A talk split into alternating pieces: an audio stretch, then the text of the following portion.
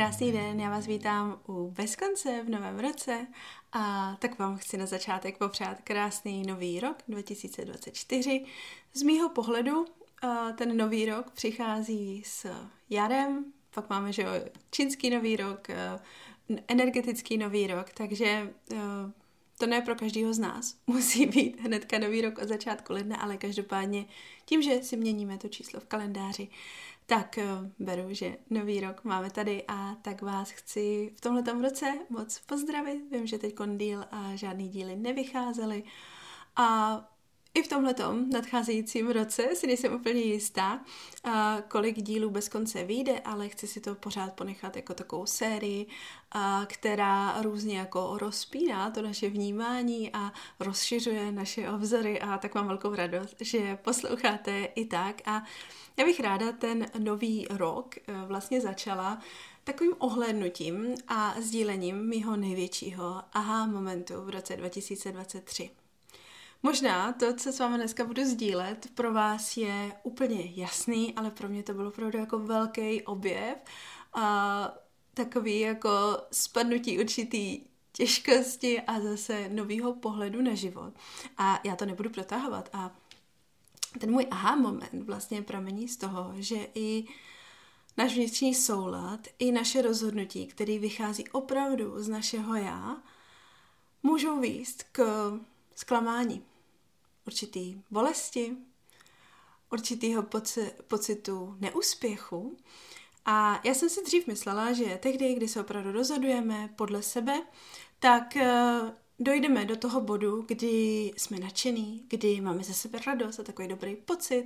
že nemožná vždycky musíme dojít těch našich cílů, který jsme si přece vzali, to mi přijde úplně jako v pohodě, ale řekněme, že ten výsledek podle toho našeho rozhodnutí začneme vnímat uh, jako pozitivní. No a loni přišel opravdu pro mě takový jako aha moment, že i když já se rozhodnu podle sebe, i když opravdu následuju ten svůj vlastní vnitřní hlas, tak dojdu do bodu, který mě štve, který mě nebaví, který mi přijde pitomej. A najednou jsem začala vnímat, jako jo, nemusím na sebe vynakládat tak velký tlak, aby prostě všechno bylo ideální a dokonalý, ale ten život mě vede i do těch těžkých chvíli, i do toho zklamání, i do určité bolesti nebo určité nemoci. A v tu chvíli přišlo takový uvolnění a najednou jako spadnutí. A proč vlastně jsem vůbec do tohohle bodu došla, je vlastně to, že jsem opravdu začala vnímat, z jakého bodu v sobě dělám rozhodnutí.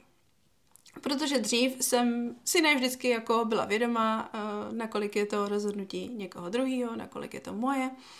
A v roce 2023 jsem tohle začala daleko více vnímat. A tak jsem byla vlastně schopná vystupovat i právě zpátky, kdy tam ten soulad byl a nebyl. A pak jsem se začala všímat toho, že on tam ten soulad byl, ale ten výsledek stejně není takový, jako jsem chtěla, ani mě vlastně jako nepotěšil, ale je to tak vlastně v pohodě. A najednou v tomhle mém aha momentu, že i ten můj vnitřní soulad povede do toho, že život se děje, že je to těžký, že jsem třeba nemocná, že uh, prostě nebavím se s těma lidma, s kterými bych byla úplně jako nadšená a bylo mi s nima dobře. No a tak si teďkon od roku 2024 už na sebe nemusím klást tolik nároků, tolik uh, předsevzetí, tolik, že všechno by mělo být dokonalé, všechno by mělo být podle mých představ, nebo když to nebude podle mých představ, tak uh, to musí být vnímáno pozitivně. A vnímám to jako hrozně hezký, vnímám to jako uh, velmi přínosný a není to tak, že se už teda jako nebudu rozhodovat podle sebe, ale vnímám v tom daleko větší přijetí jednak sebe a jednak života a toho, že se děje. A ještě nakonec bych s váma ráda sdílela vlastně, co mě přivedlo k tomuhle uvědomění, k tomuhle poznání. A já jsem vlastně loni prošla studijní skupinou, studijním kruhem Human Designu. A o něco více jsem zase začala jednak vnímat ten rozhodovací proces, že opravdu každý máme jiný, ale taky jsem se od holek naučila tomu, že každý máme opravdu tu životní cestu velmi unikátní a že někteří z nás a to jsou ti, kteří podle Human Designu buď mají hodně třetích linek eh, ve svém eh, ve svém designu, anebo mají trojku v profilu, což je můj případ. A pak, když se vám tam taky objevuje trojka uh, hodněkrát, tak je to profil, tak jsou to linky, který značí takzvaně pokus omyl. To znamená, že můžete slyšet, tady mám k sobě pomocníka, a to znamená to, že nás ten život vede i do těch omylů, že my opravdu jako ten život testujeme na sobě a že do těch omylů docházíme možná častěji než druzí lidé